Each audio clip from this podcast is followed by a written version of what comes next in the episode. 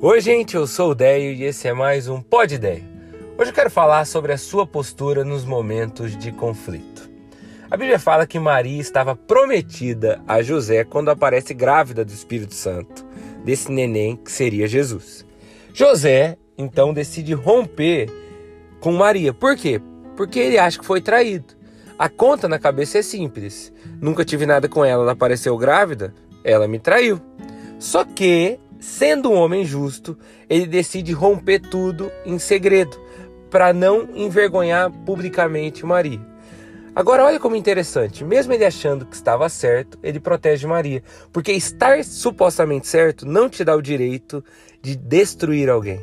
E é isso que a gente precisa entender. Deus não é um Deus que te destrói por estar certo e você errado.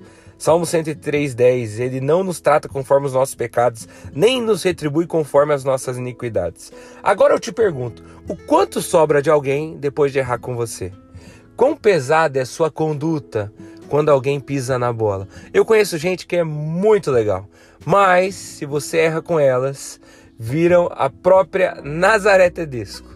Do tanto que humilham, que falam mal, que que brigam. A gente precisa pensar nessa nossa conduta. Só que o texto continua e diz que enquanto José pensava nessas coisas, um anjo fala com ele e tranquiliza ele que de fato esse nenê era o filho do Deus vivo, gerado pelo Espírito Santo. Quando que Deus fala com José? Quando ele para para refletir, enquanto ele pensa nessas coisas.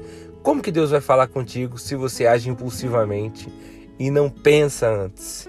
E esse é um outro lado que você precisa é, se autoavaliar como tem sido. Porque quem não reflete, erra. Provérbios 19, 2. Não é bom agir sem refletir, e o que se apressa com seus pés erra o caminho. Essa parte do que se apressa com seus pés erra o caminho me lembra aquela música do Henrique Juliano. A briga foi feia, teve dedo na cara, teve voz alterada, teve tudo que tem uma discussão, mas eu não. Eu não estava terminando, não. Você confundiu o seu coração. Eu começo recitando, termino cantando.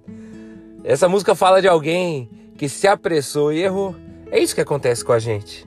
E quem não reflete, machuca inocentes. Eu queria que você lembrasse disso. Você deve conhecer a história que Pedro, quando as pessoas chegam para prender Jesus, saca uma espada e corta a orelha de um cara. Mas tem um detalhe dessa história importante. De quem que Pedro corta a orelha? Do servo do sumo sacerdote.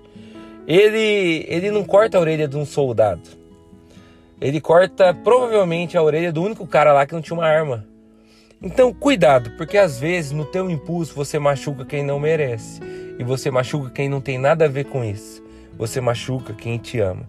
Pensa nisso. Jesus refletia muito, Jesus ficava em silêncio, Jesus se retirava para orar e para momentos de solitude.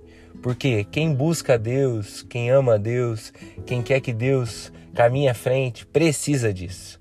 Precisa pensar, refletir e agir como entende que Jesus agiria.